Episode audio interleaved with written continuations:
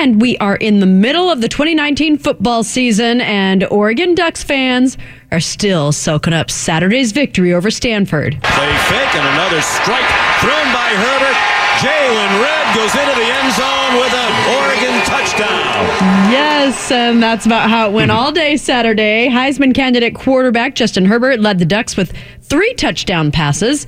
The Ducks went on the road and got an important win over a team that's given them fits in recent years. We wanted to catch up. Longtime Portland sports writer John Canzano, also the host of the Bald Faced Truth on our sister station 750 The Game. He says for now, Ducks fans should feel cautiously optimistic. If you're a Duck fan, I mean, you have to look around the conference, and the Pac 12 eats its own, right? I mean, you got last place teams beating first place teams. It is a mess. There's only one undefeated, true undefeated team left in the conference. Cal's 3 0.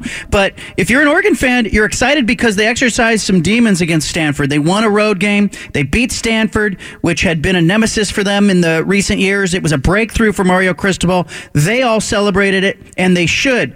But if you're a Duck fan, you also have to worry about style points here. They didn't look impressive doing it. I'm looking around the conference. There's some teams that can really play offense. Uh, it's wait and see on the Ducks. We asked John if he thinks Oregon has a shot at the college football playoff, the Final Four. They do because uh, look, most of the teams in the Pac-12 are out, right? But Oregon's if Oregon runs the table from here on out, their only loss would be against SEC Auburn in that opener, a game that a lot of people saw and the playoff committee would view as a as a good loss.